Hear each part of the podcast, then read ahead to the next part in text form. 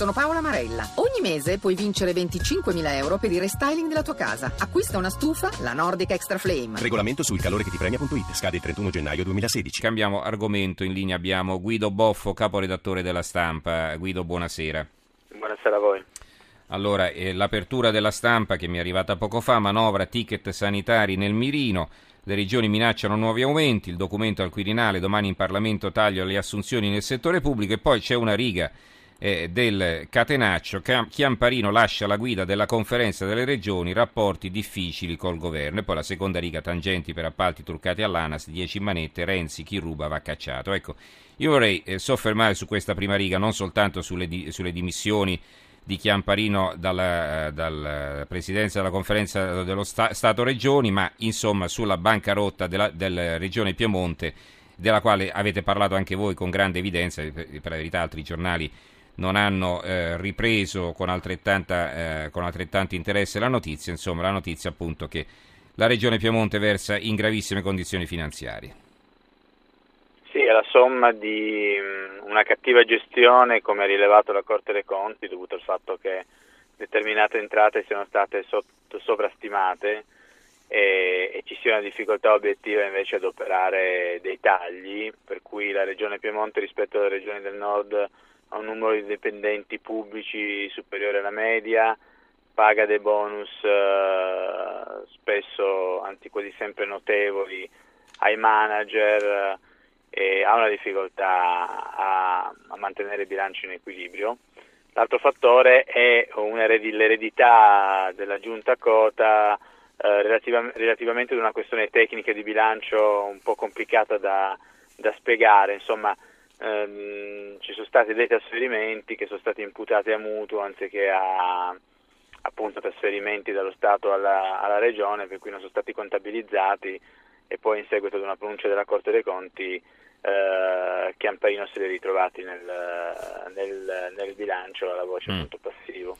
E adesso si cosa si pensa di fare? Una quota mm. importante. no, niente, Chiamparino sostanzialmente aveva trovato un accordo con Renzi per un decreto che in qualche modo consentisse di spalmare eh, in più anni questo, questo, questo debito eh, permettendo alla Regione di, di gestirlo, il che vuol dire che sostanzialmente per i prossimi sette anni Uh, la Regione dovrebbe, dovrebbe, destinare al ripianamento del debito circa 200 milioni rispetto ai 400 milioni uh, di spesa corrente e gli altri 200 milioni rimanenti quindi destinarli a politiche di sviluppo. Ma il debito a quanto ammonta? Il debito complessivo ammonta, il deficit complessivo ammonta a 5,9 miliardi.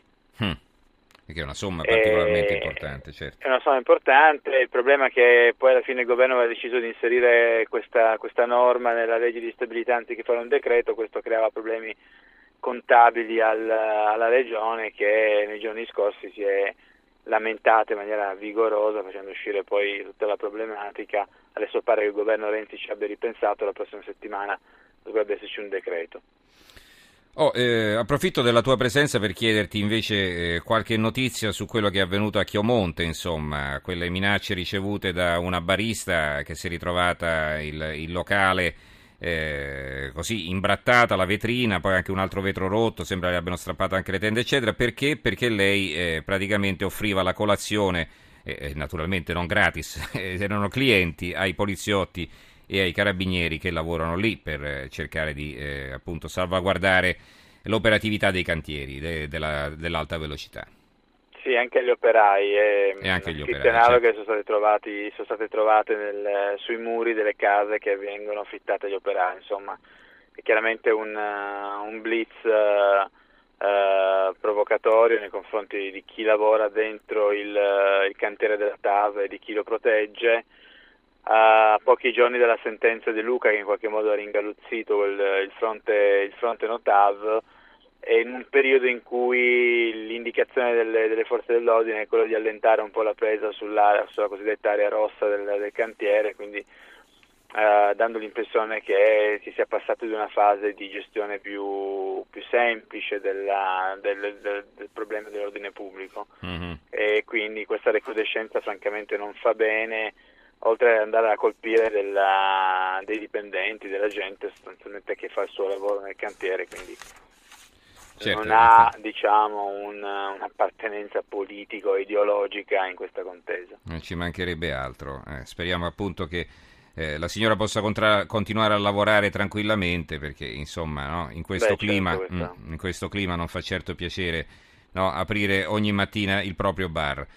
Va bene, allora ringraziamo Guido Boffo, caporedattore della stampa, per essere stato Grazie con noi. Grazie Boffo e buonanotte. Buonanotte.